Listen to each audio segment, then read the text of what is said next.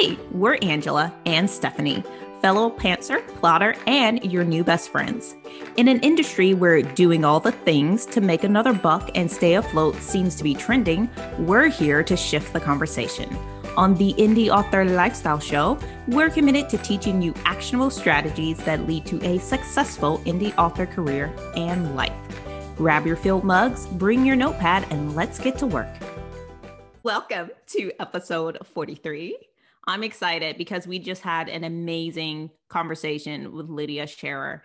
And oh my gosh, you guys, get your pens and pencils ready. There's so many quotables, so many just like truth bombs she dropped. It's incredible. I'm sitting over here raving, but we're going to have her back like for a lot more discussions because she has so much to share.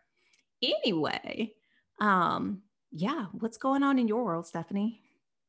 Yeah, no, so I'm so excited. We are both coming off the heels of the Pro Writing Aid Fantasy Writers Week. And then also this past week was the Women in Publishing Summit with Alexa Bigwarth of Write Publish Sell. And you guys, for those of you who like got in there, you know that it was a ton of valuable content. It was amazing.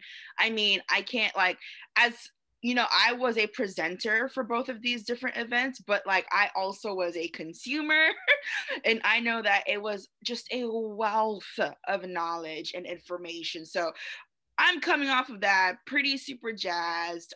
There's different collaboration opportunities coming from that, which I'm really excited about. So, you know, those will be shared in time. But as far as writing, I am still editing my next novel, which I'm super excited about. That is going to be a summer release. I've decided that is going to be a summer release. I'm really happy about it.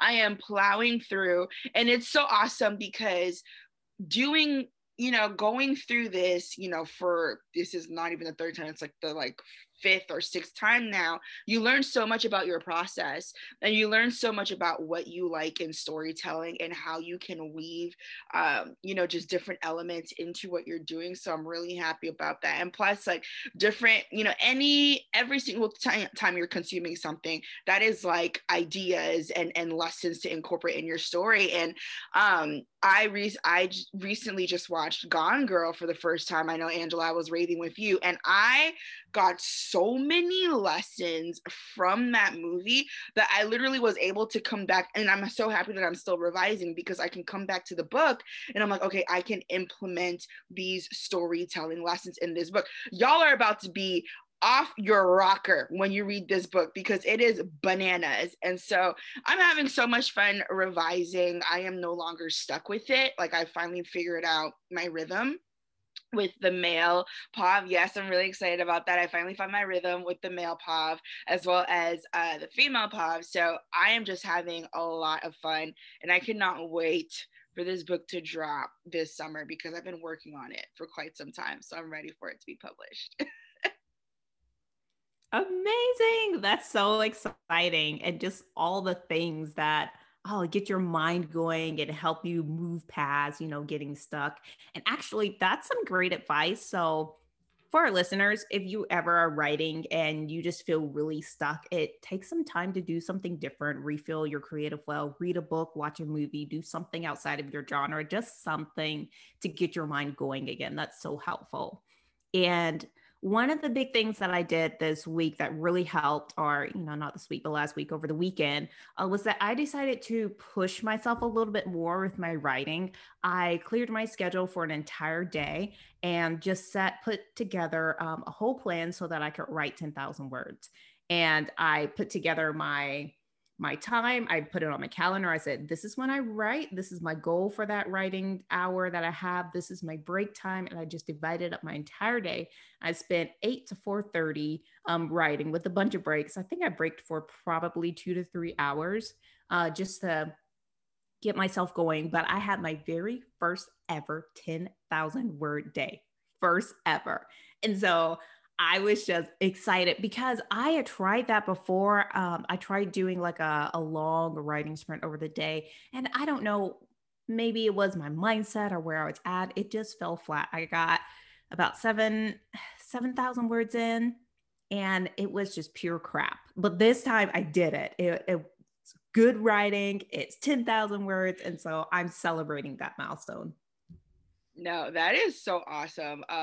First of all, 10K days, y'all, like that's huge. So congratulations, because like I've done, so I think the highest I've done in a day was like 15K, and I dang near passed out. Like I was so close, because like your brain, first of all, by the time you get to the 7,000 word mark, your brain is like, I've had enough. I'm tired.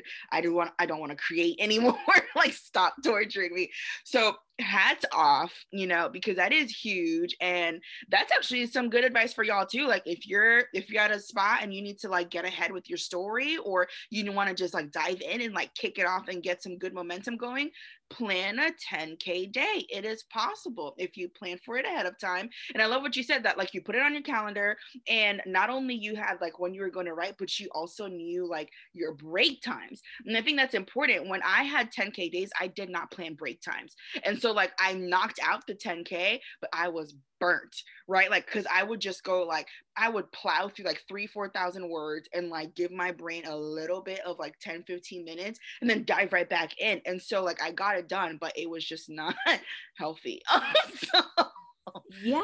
And I totally get that. One other thing that I've started doing, and I want to give a shout out to Allie. We had her on episode 41. So y'all definitely go listen to that, but she does writer sprints. And so I joined her sprint on a Saturday mornings at 9 a.m. Central Time is when she does the writing sprints. And you can join honestly at any time. It's about a whole 3-hour session, but that was super helpful because she's like a cheerleader. She helps you get motivated. And most of all, she helps you focus. And so when you join her sessions, which I highly recommend, we'll include the link in the show notes too. You know, you just have that time to kind of talk, and then she'll set a timer and you just focus. And, you know, sometimes it's 25 minutes, sometimes it's just 20 minutes, but you have that focus time. And so that can also help if you're feeling the struggle with writing. Yeah, no, for sure. And so you guys, that's what's up with us. You know, we are writing, we are doing the thing, we are in it with you. And now we are going to dive into a very good conversation. Please have pens and notepads because you're going to take a lot of notes. Hello, and welcome to the Indie Author Lifestyle Show. We are back with episode 43. And today we'll be talking with an amazing author, Lydia Scherer. And Lydia, thank you so much for coming on the show. We're excited to chat with you today, but to kick us off, how about you tell us what got you started with writing? That is not an easy question at all. Well, I wrote my first story when I was 10. It was about my guinea pigs. I still have it, and I illustrated it too. Like randomly found it in some old junk like a couple years ago, and I was like, keeping this. I didn't start writing like longer stuff till I was a teen, and I started, you know, writing like that stereotypical like fantasy story that every teen starts on and like has all these big ideas and they kind of peter out and forget about it. And then they start another one and that's boring. Oh, let, you know, shiny over here. So I did that for a while. And then when my little sister started going to college, no, when I started going to college, me and my little sister were very close. And so she gave me a picture. She does art. So she gave me a picture for Christmas. And I was like, wow, this is a really cool picture. Like, I want to write a story about it. So I wrote like a little short story about it, starring me and my sister as the stars, of course, because when you're a teenager, that's what you write about. She really, really liked it. And I felt really inspired. So I turned it into a story and started writing, and wrote about, I don't know, 70,000 words or so, like pretty much book length. And I was like sending it to her in chapters while I was at college. And I'd go months and months and months without writing, and then like write like all day. You know, I'd be like done with finals for that semester, and I'd just take the next day, I would just write all day in my comfy little, you know, college chair with all the cookies and everything and the milk over here. I really enjoyed that, but I will confess, don't crucify me, it was a Twilight fan fiction. So I started thinking, I'm like, you know what? I can never publish this. This is copyright. I can't publish it. I'm like, I kind of want to publish it. I put so many hours into this. you know, why spend all this time writing and never show anybody besides my sister? So then I started about 2010 or so, a rewrite process that dragged on for a couple years, where I was trying to just like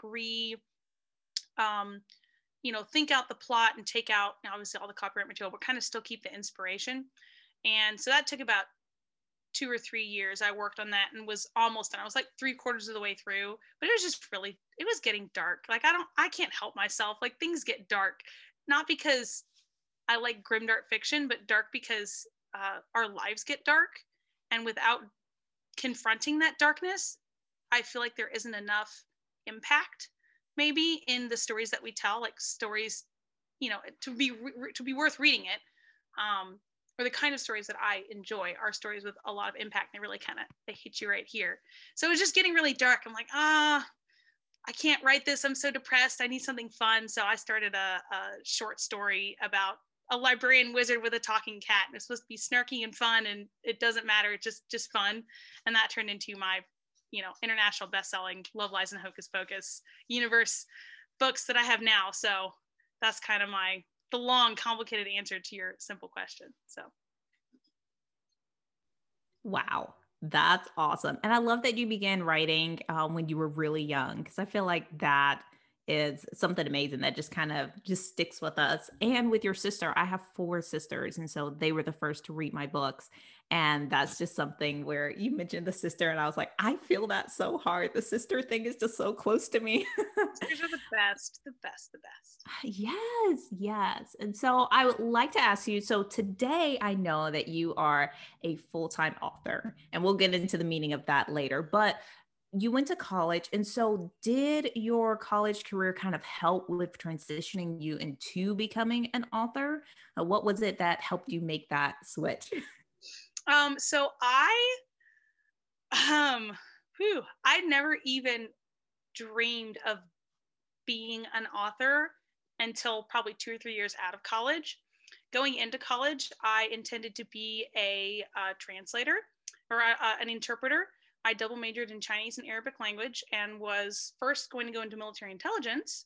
I was briefly in the Marine Corps, and so that I really wanted to serve my country, and I enjoyed the lifestyle, and I still miss it, but I realized pretty quickly that I'm a little bit too independent to take orders, and was getting to the point where I'm like, y'all stop telling me what to do, because So yeah, so I left that training, sadly, and so I wasn't gonna do military intelligence, so I started applying to businesses. I was thinking maybe CIA, FBI, or maybe some big business over in China. Then my grandparents got sick, and so that kind of derailed the whole career I thought I wanted and everything I put my energy into in college. And so I came home to be with them in kind of their last years of life.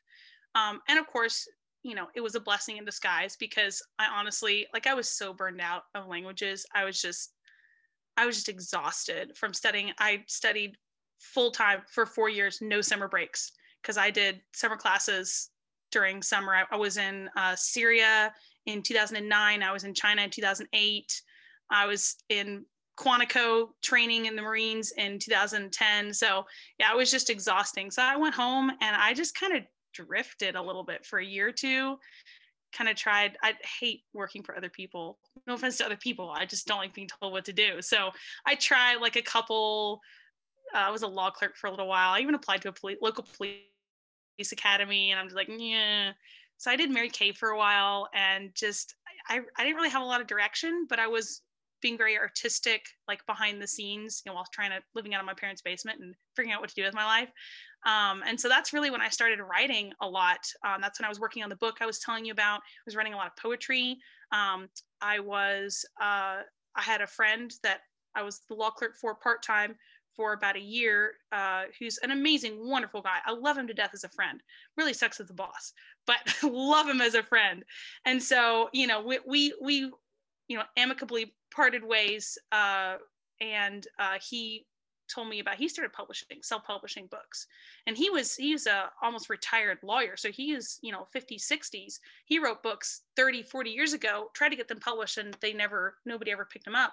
And now he's like, well, we can self-publish now. And he started self-publishing his books. I'm like, So that's really what sparked the idea the very first time I actually thought seriously about maybe doing it. And he handed me a copy of Writer's Market 2012. And I would definitely recommend that for beginners. I don't really do much with it anymore, but when I was first started, I was like all into Writer's Market. So he handed me like a physical copy of his Writer's Market and said, hey, take it home, read it. You can do this. And so that's kind of what started it. And I'm very much a planner and an entrepreneur. And I've been thinking about, I actually started an art business shortly before this with my sister who does art. So we actually sold art for about a year before I started publishing.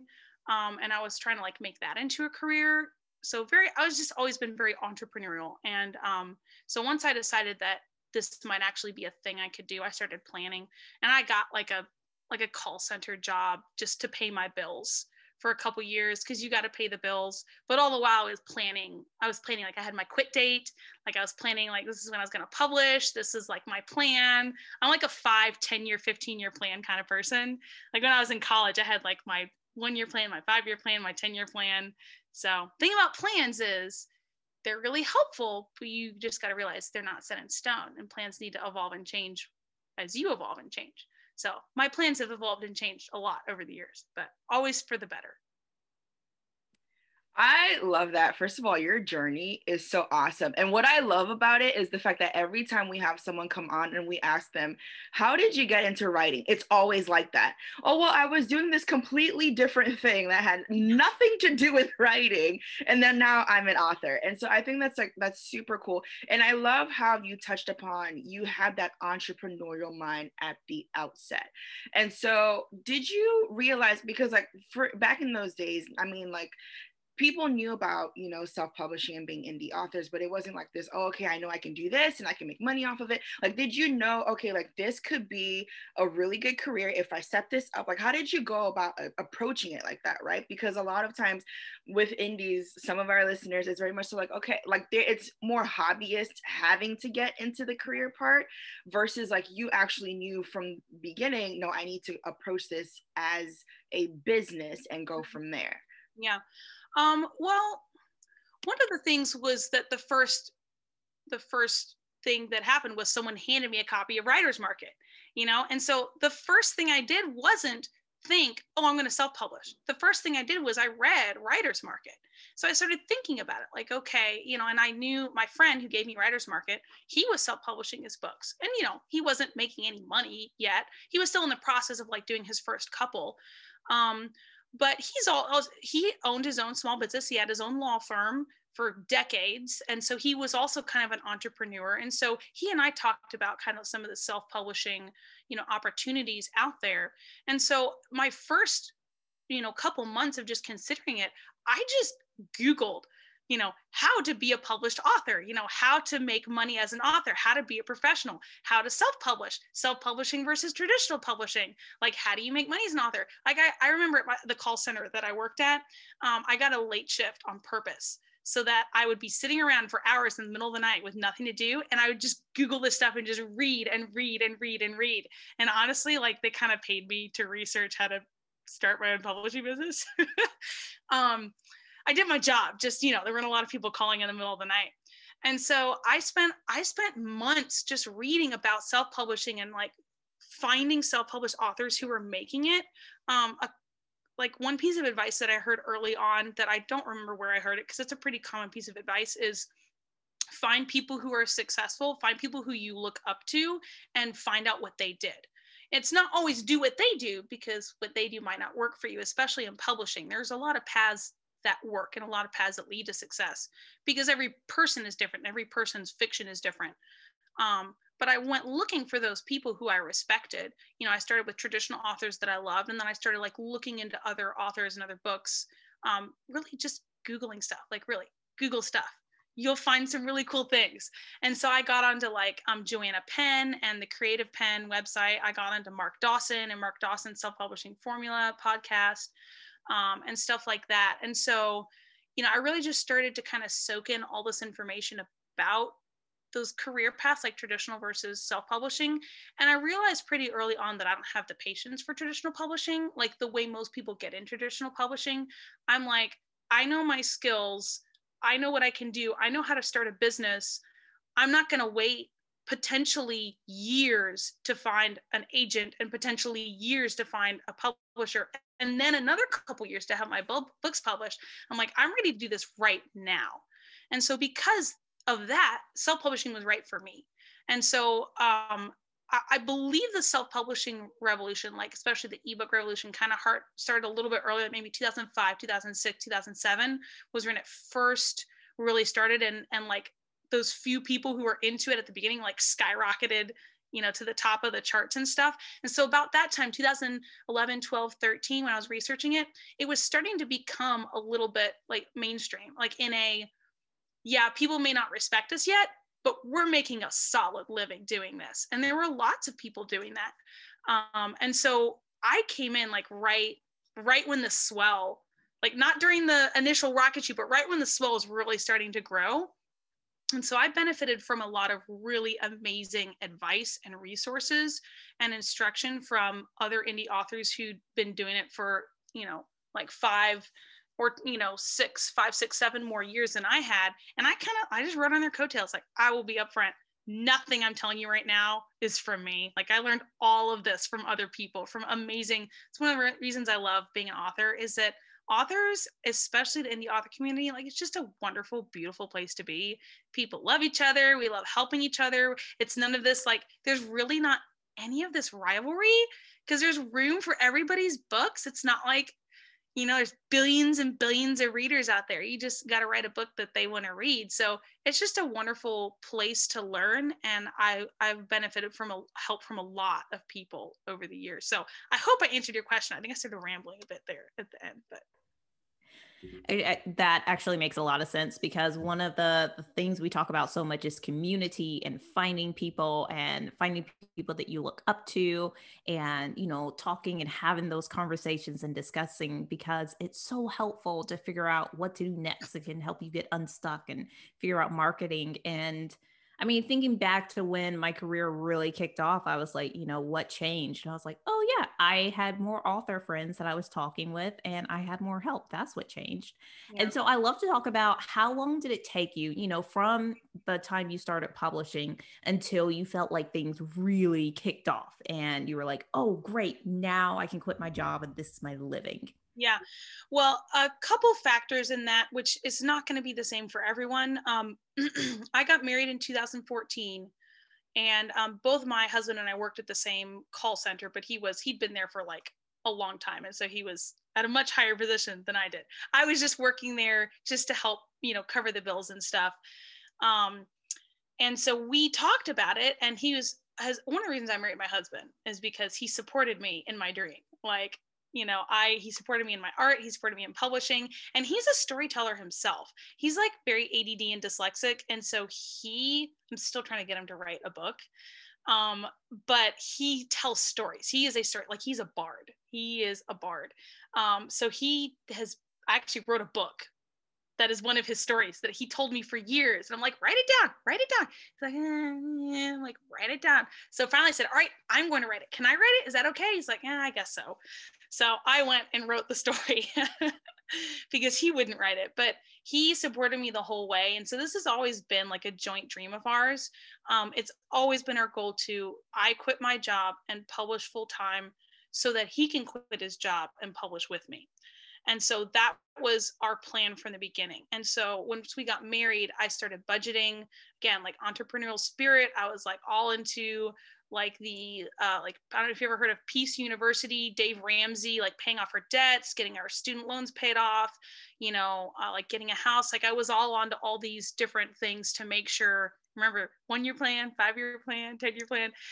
So I was figuring out our budgets, what our income was, what our expenses were, and when, like how we could eke by on just as income. And so when I could quit. So I basically came up with a timeline of, you know, I got my first two books written in 2015, you know, edited and all that.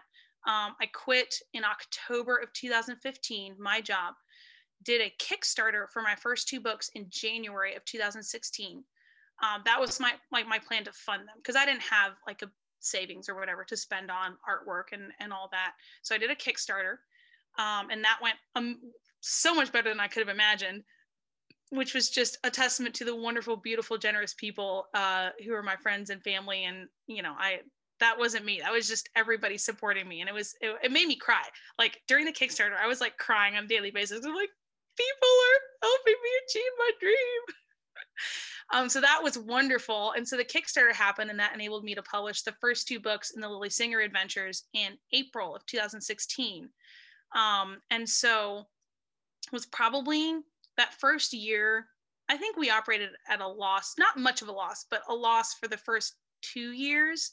And then the next year or next 2 years, I think maybe it was just the first year was a loss. And then, because the Kickstarter helped ameliorate those initial funds of getting those first books published. So like, there we go. The first year, I think we had a little bit of loss. The second year it paid for itself because I published two more books.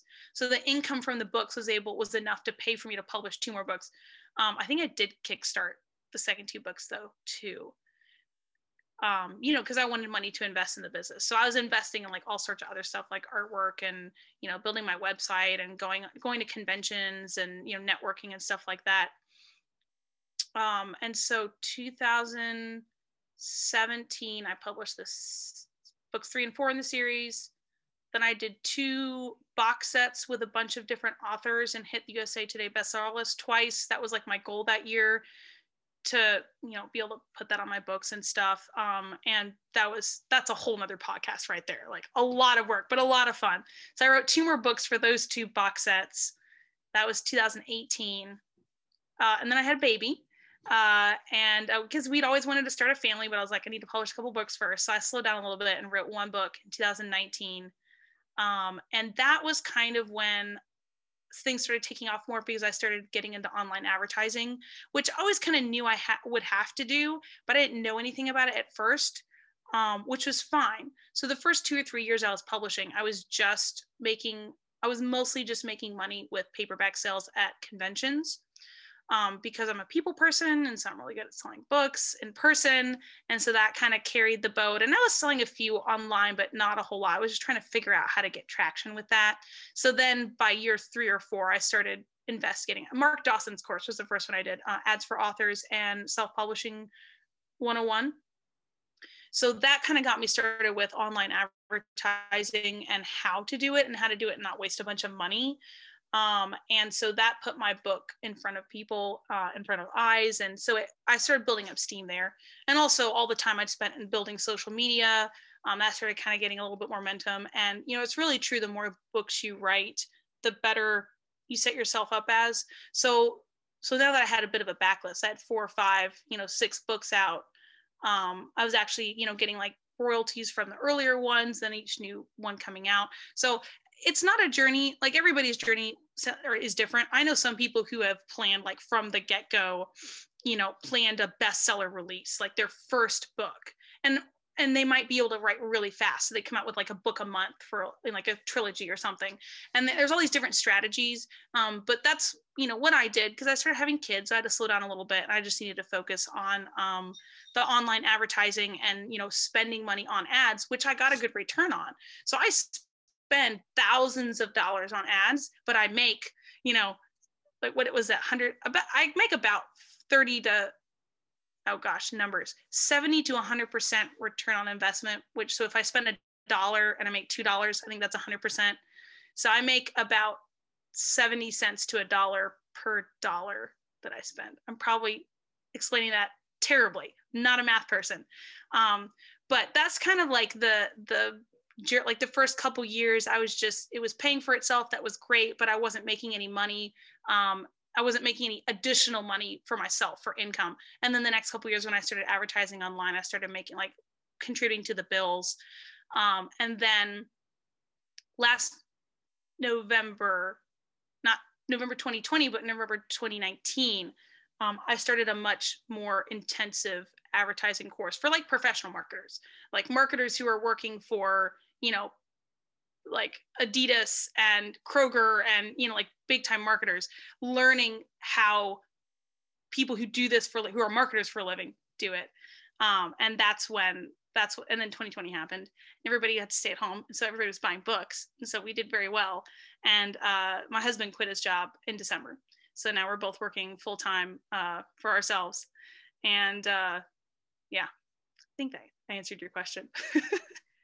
That is awesome. And what I will like to ask about, because I know you write urban fantasy, right? And I know sometimes the genres that authors go into, it's not just like, oh, I like to write this, but it's also like, oh, this genre will do well, especially at the outset. So like, was that also something that factored in? I know that ads for sure, like definitely helped, and, you know, different kinds of advertising. Also just building up a digital presence, right? Social networking, that kind of thing. But did the genre that you choose to write, did that also play a factor? Like, did you also kind of just like hit nice with that also? Well, I have to give my husband all the credit for this here. Remember, I was writing like a super dark, like angsty teenage vampires book. That was the first one. And then I was like, I get a little bit of just weary soul writing that. But that was gonna be my first book. Like that was my intention. So I started writing this lighthearted, like urban fantasy stuff with a lot of snarky humor and a talking cat. And so my husband was like, you know, Lydia, like this stuff is like Harry Potter type stuff. Like you should publish this first. That was right when the Harry Potter movies were getting made. Like do this first. This is what people want.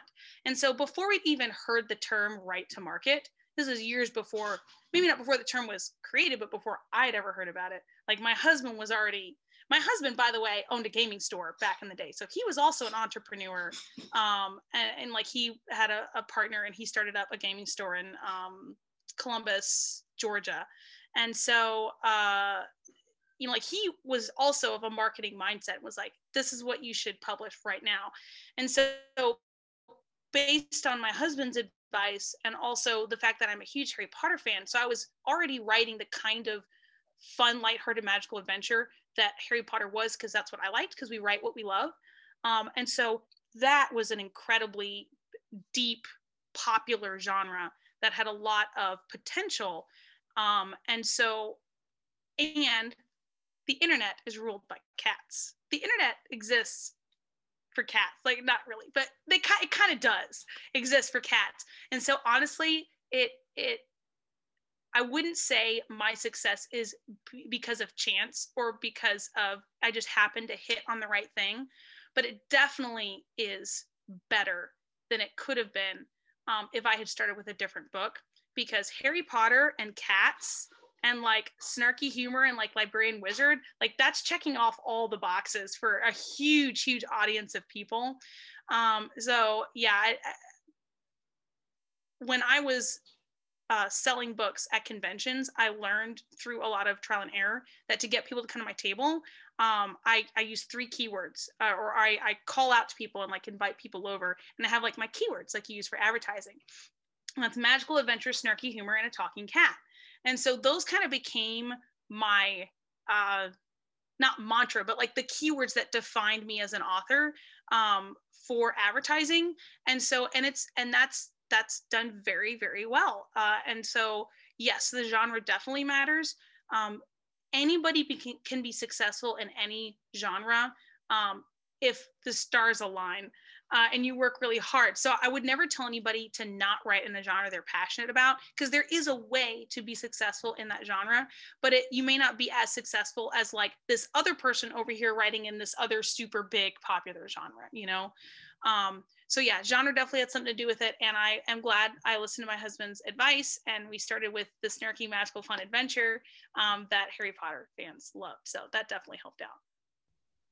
Yeah, I can see that, because when I first went to your website, that was the first thing that caught my eye. I was like, ooh, this looks like fun. I want to read this. And, you know, just like that was it. Yeah. I didn't need to read the description or anything. I just was like, oh, those keywords, those pop out. Cat. I mean, who could say no to talking cats? Like, yeah. Salem, what are some other great ones? You know, Cheshire Cat. I don't know if you guys are familiar with Garth Nix, but Mogget from his Abhorsen series. And yeah, talking cats are the best. Seriously, the first thing I thought of when I went to your website was Sabrina the Teenage Witch. I was like, oh, this makes me, and I just thought about like how much I used to laugh, and I'm like, oh, this would be perfect. Yeah, and honestly, it's more like the old Sabrina the Teenage Witch, not the new Sabrina the Teenage Witch, so the new Sabrina the Teenage Witch, honestly, if I remember correctly, is more like the original comic that inspired the TV show. But the reason I liked Sabrina the Teenage Witch was the lightheartedness of it and the snarky talking animal, like little robot cat or puppet. Was it a puppet or a robot? I don't even know. Yeah. I do, when I was at conventions and stuff, like, hey, if you like stuff like Sabrina the Teenage Witch or, you know, Hocus Pocus and Charmed and stuff like that, I definitely mentioned those series when I was advertising my books. Yeah, that's awesome. And I do want to go back to ads, because I love what you touched on about advertising and how you waited until, you had a few books out, and then you were like, okay, this is what I need in order to take my career to the next level, that was my same way of thinking. I was like, okay, I have stuff out, and now the missing part is I need to learn advertising. And I also love that you also went further and dug into what other marketers are doing. And I think that's really important, because pay-per-click is just something that a lot of businesses use, but they know how to use it well. And so it's a good idea to learn how to use those tools. But will you talk about just a little bit about, I guess, Facebook versus Amazon ads and kind of what has worked best for you? Mm-hmm. Well, I'll put a couple disclaimers up, first of all. So the first thing is, if anyone's been paying attention to kind of the big tech wars that have been going on in terms of privacy and data, I will be absolutely honest and say I have a little bit of misgivings sometimes advertising on Facebook, simply because the reason advertising on Facebook works is because Facebook mines data about you. And 99.99% of the time, it's not in any way to hurt anybody. They just want to know what you like so they can sell you stuff. And selling stuff is not bad. If it's something you love and it brings joy to your life, like I've had so many people email me and say, hey, I'm so glad I saw your ad on Facebook. I'm so glad Facebook showed me that ad. Like, I love these books, yay, Facebook showing me ads, And so it can be such a good thing. Facebook has done wonderful things for our world. But it's also addicted millions of people to social media, and in some cases addicted to the point of ill health, doing bad things to your health, screwing with teenagers, brain chemistry, and leading to suicide. So there's always a danger. Anything powerful, there's some danger to it. So I say all that not to discourage somebody from advertising on Facebook, but to have the mindset of all good things have downsides. And there is starting to be some pushback against how much data Facebook is mining. For instance, one thing that's kind of disrupted me and my little marketing group, that were just a bunch of authors kind of working together, all sharing notes, being like, hey, what's worked for you? What did Facebook just do? My ads tanked yesterday. What's going on? Is that Apple put out, has recently changed its rules such that it forces people to opt into sharing their data on their Apple, like, mobile stuff with Facebook, as opposed to more automatically and like a little bit more sneakily, like just allowing Facebook to take that data. And so Facebook's all like, you can't do this. It will ruin advertisers' lives. All these small businesses depend on you giving us all this data, which is just BS. It's made things a little bit harder, but you just learn and you adapt. And there's a lot of other opportunities out there. So I'm kind of glad Apple did that. Also kind of annoyed because it's made my life harder, but glad, because I want people to understand what they're giving to Facebook. And I hope I always use, that power in my hands that Facebook gives me. I hope I use that for good. Which is one reason I write funny fiction, is because I want to make people laugh. I want to bring joy to their lives. So the reason I use Facebook and why I make my family's living off of Facebook is because it gathers billions upon billions of points of data about you, and it can correlate those. And so you can go into Facebook and say, please target people who love Harry Potter and cats and tea and ebooks. And the list goes on. You can add stuff to exclude and make the audience smaller. But so Facebook, their algorithms, their computer programs that they design, know when people buy stuff, what time of day people buy stuff, how likely people are to buy things based on the time of month. Like, so I put my ads out there with all of these criteria for Facebook's algorithms, and they go out and find those people and show them my ad. And so Facebook is the most powerful advertising tool out there, period. much more powerful than Google ads or Amazon ads or anything like that, because it's the social media where like everybody comes to be social. Whereas Amazon is a shopping site, it's not a social site. And so, yeah, Facebook is literally the most powerful advertising tool in the entire history of the world. And there might be another one at some point in the future, but right now it's Facebook.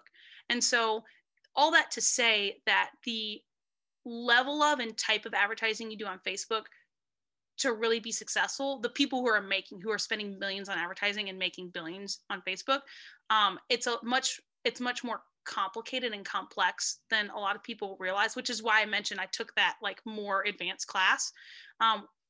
But that doesn't mean you can't start simple.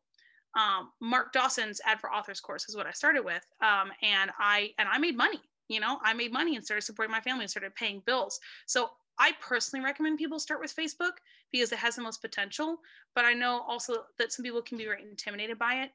And so I just would recommend, one, take off your author hat, take off your artist hat, and put on your business hat. You are a business and you need to do the training and reading to teach yourself how to market, even if it's at a very low level at first. It's okay to start small.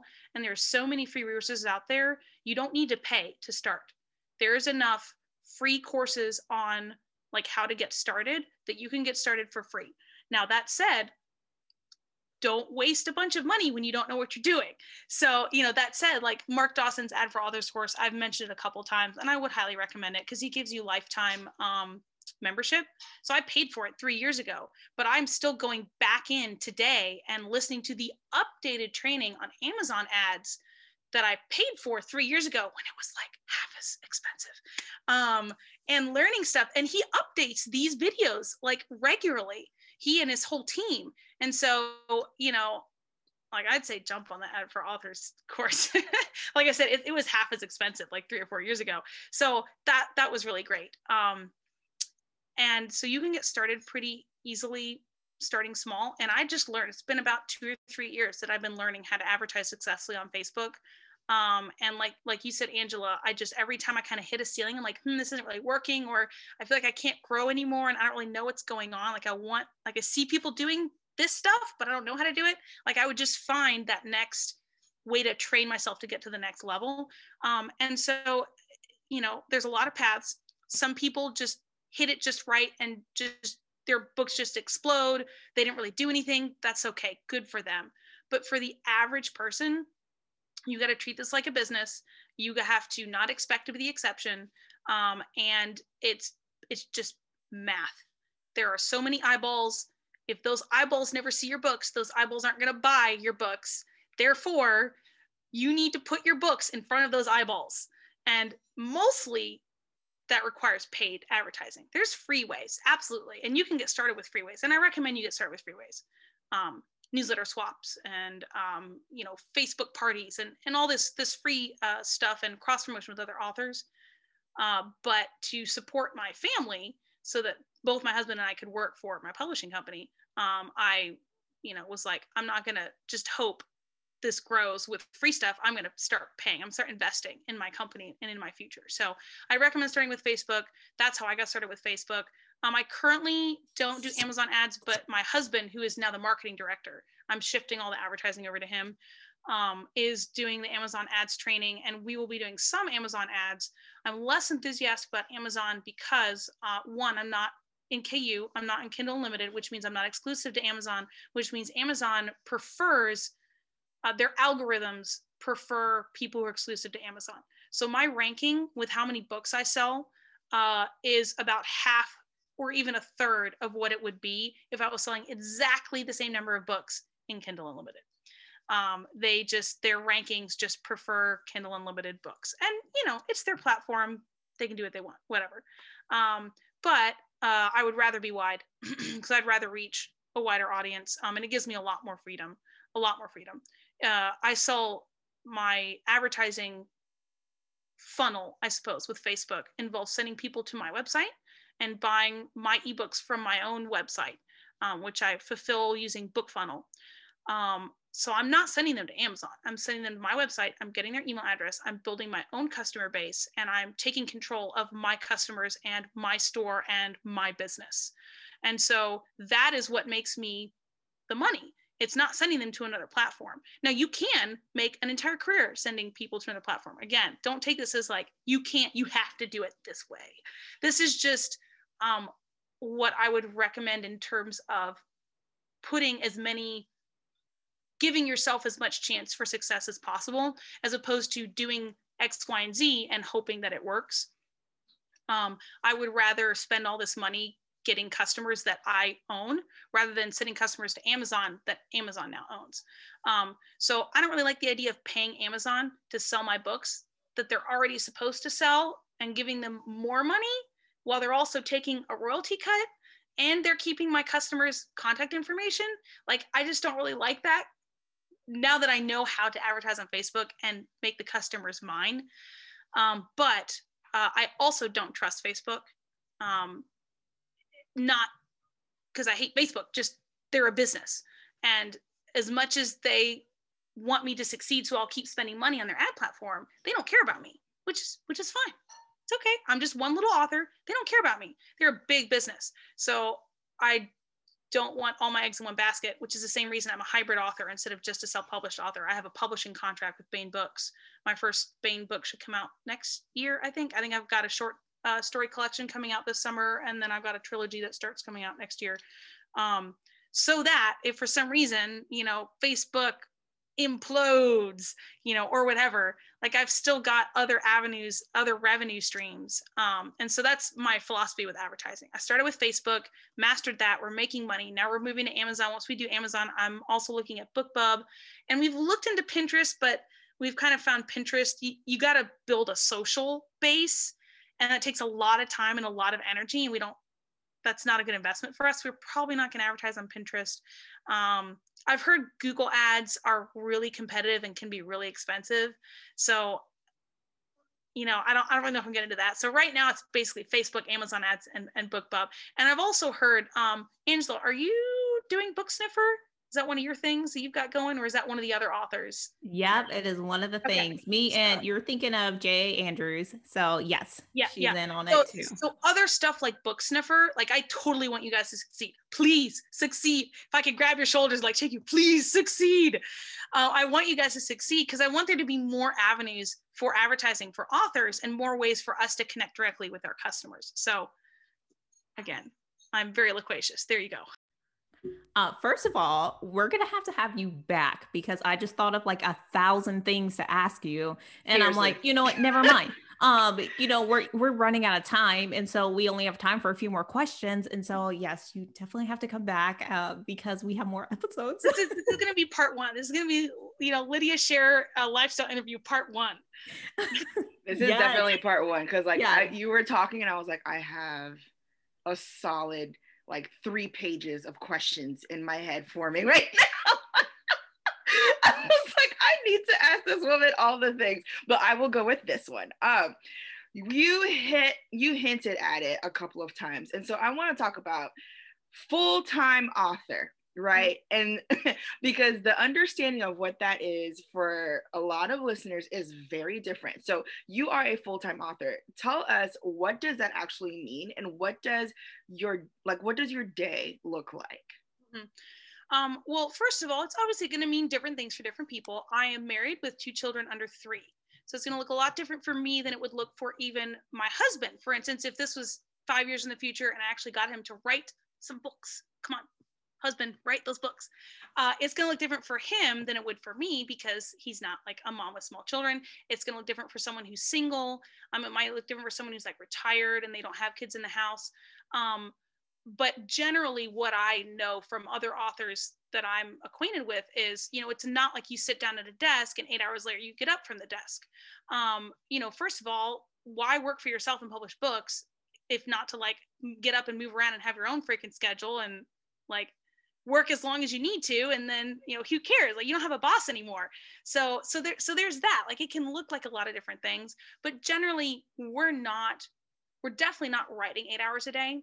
Most successful authors that I know, they have a period usually early in the morning like when they're undisturbed, because I know a lot of authors who have families and who have kids, they need like that undisturbed 2 or 3 hours a day when they sit down and they're really focused. Most professional authors, they've got this writing thing down. They sit down, they've got like their timer, they've got like their word count, they've got like the headphones on, you know, they've got like their plan, and they just punch out like thousands of words in those a couple hours. And then they may spend a couple hours in another part of the day advertising, and another working on advertising or producing their next book, and another couple hours, you know, maybe doing social media, or, you know, writing blog posts, or, you know, whatever networking thing, you know, they're doing. And so the actual writing part is maybe a half, more like a third of the time I spend as a professional author. I wish I spent more time doing it, which is why my husband is now the marketing director of Chenoweth Press. But it's still going to take another couple months of me imparting all this 3 years of advertising knowledge to him so that he can do what I do in the advertising arena. And even then still, I'm going to be doing some advertising, and I'll still do all the social media stuff.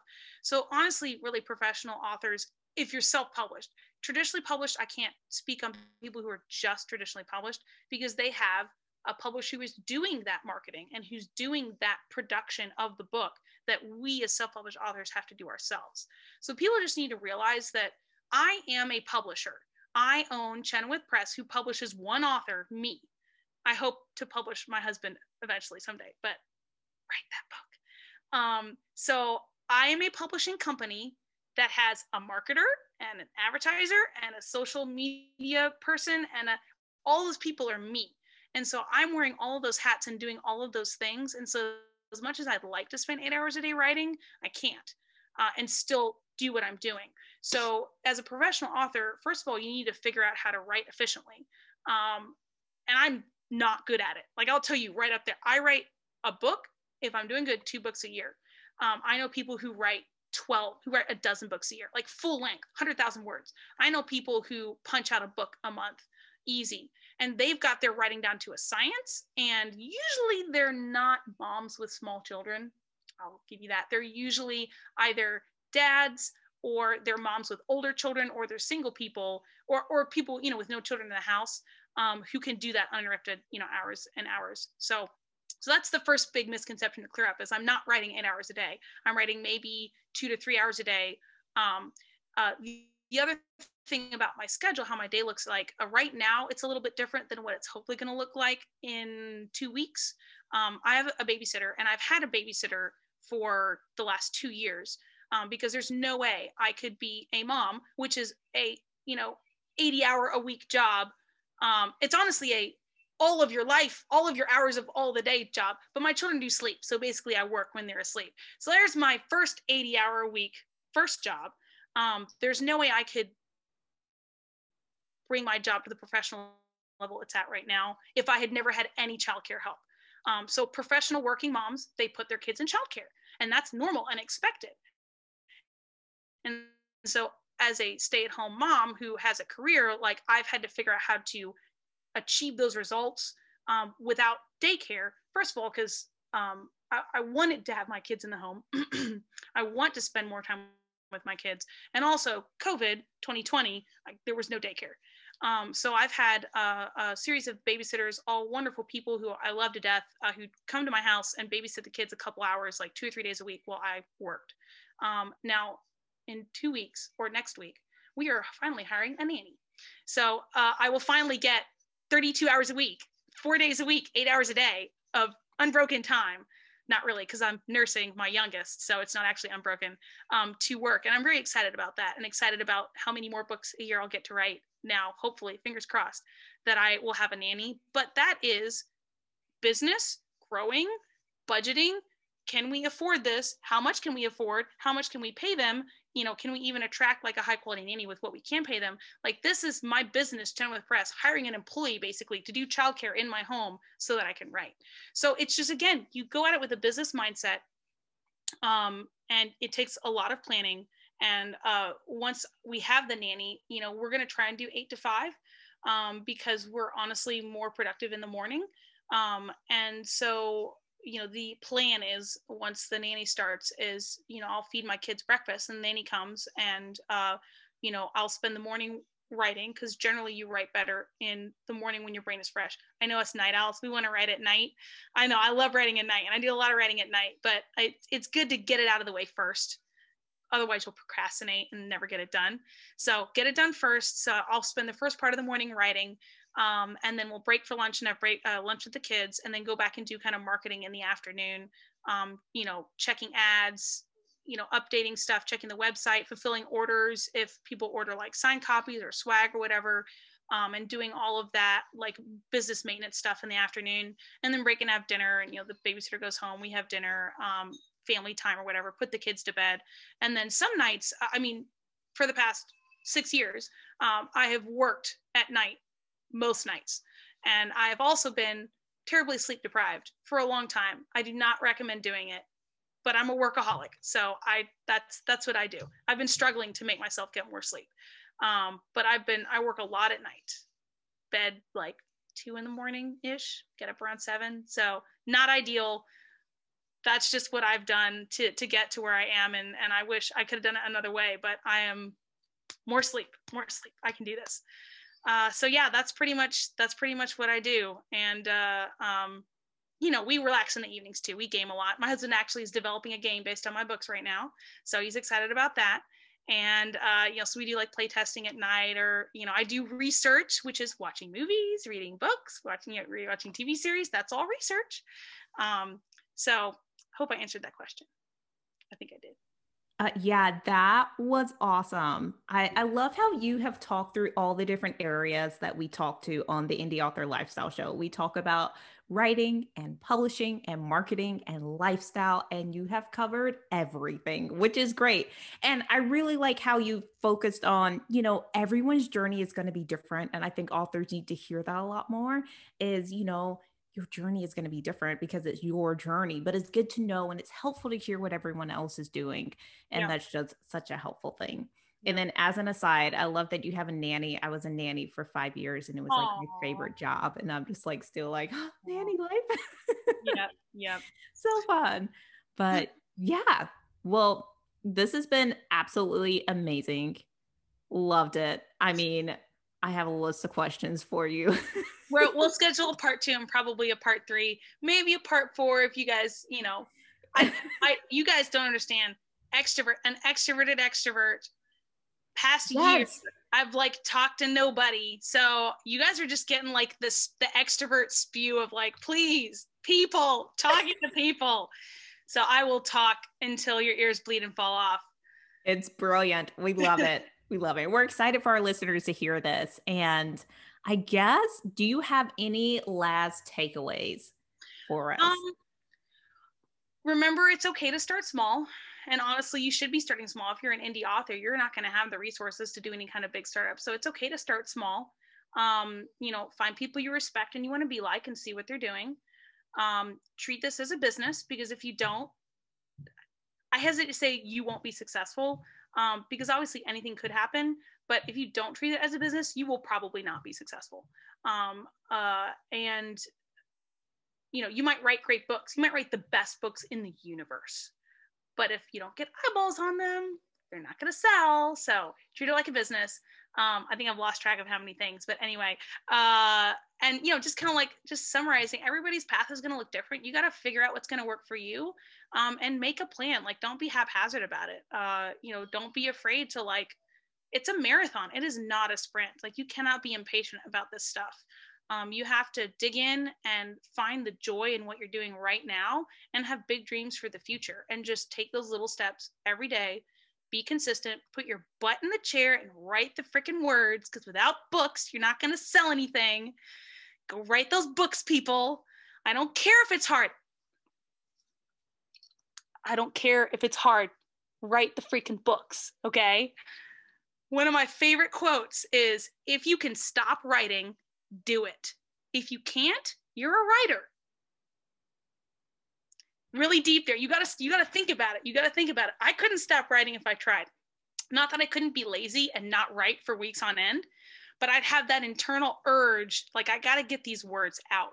And so when you discipline yourself and like get a method down and write regularly and make yourself write regularly, whether you want to or not, that forms a habit. Writing is a muscle. It's a mental muscle. And if you don't make a habit of it, you're not going to write as well or as much. So I know it's hard, but life is hard and work is hard. It doesn't matter if you're working in the thing you want to do. It's still hard. Put your butt in the chair and write those words, whether you want to or not. You cannot, you can't edit a blank page. There you go. None of these are from me, by the way. None of these quotes. This is not Lydia Scherer. Don't quote Lydia Scherer. I got all of this stuff from other people. These are just some of my favorite quotes I've picked up over the years. So there you go. There's my summary. Love it. Well, we appreciate having you on, and we look forward to next time. Yeah, I've had a lot of fun. Can't wait to come back again. Thanks for tuning in to this week's episode of the Indie Author Lifestyle Show. The journey to becoming a full-time author on your own terms is easier than you think. With workshops, writing, and marketing resources, and more, we're here to help you live your best indie author life. Ready to dive in? Visit indieauthorlifestyle.com for more details. Let's chat again in the next episode.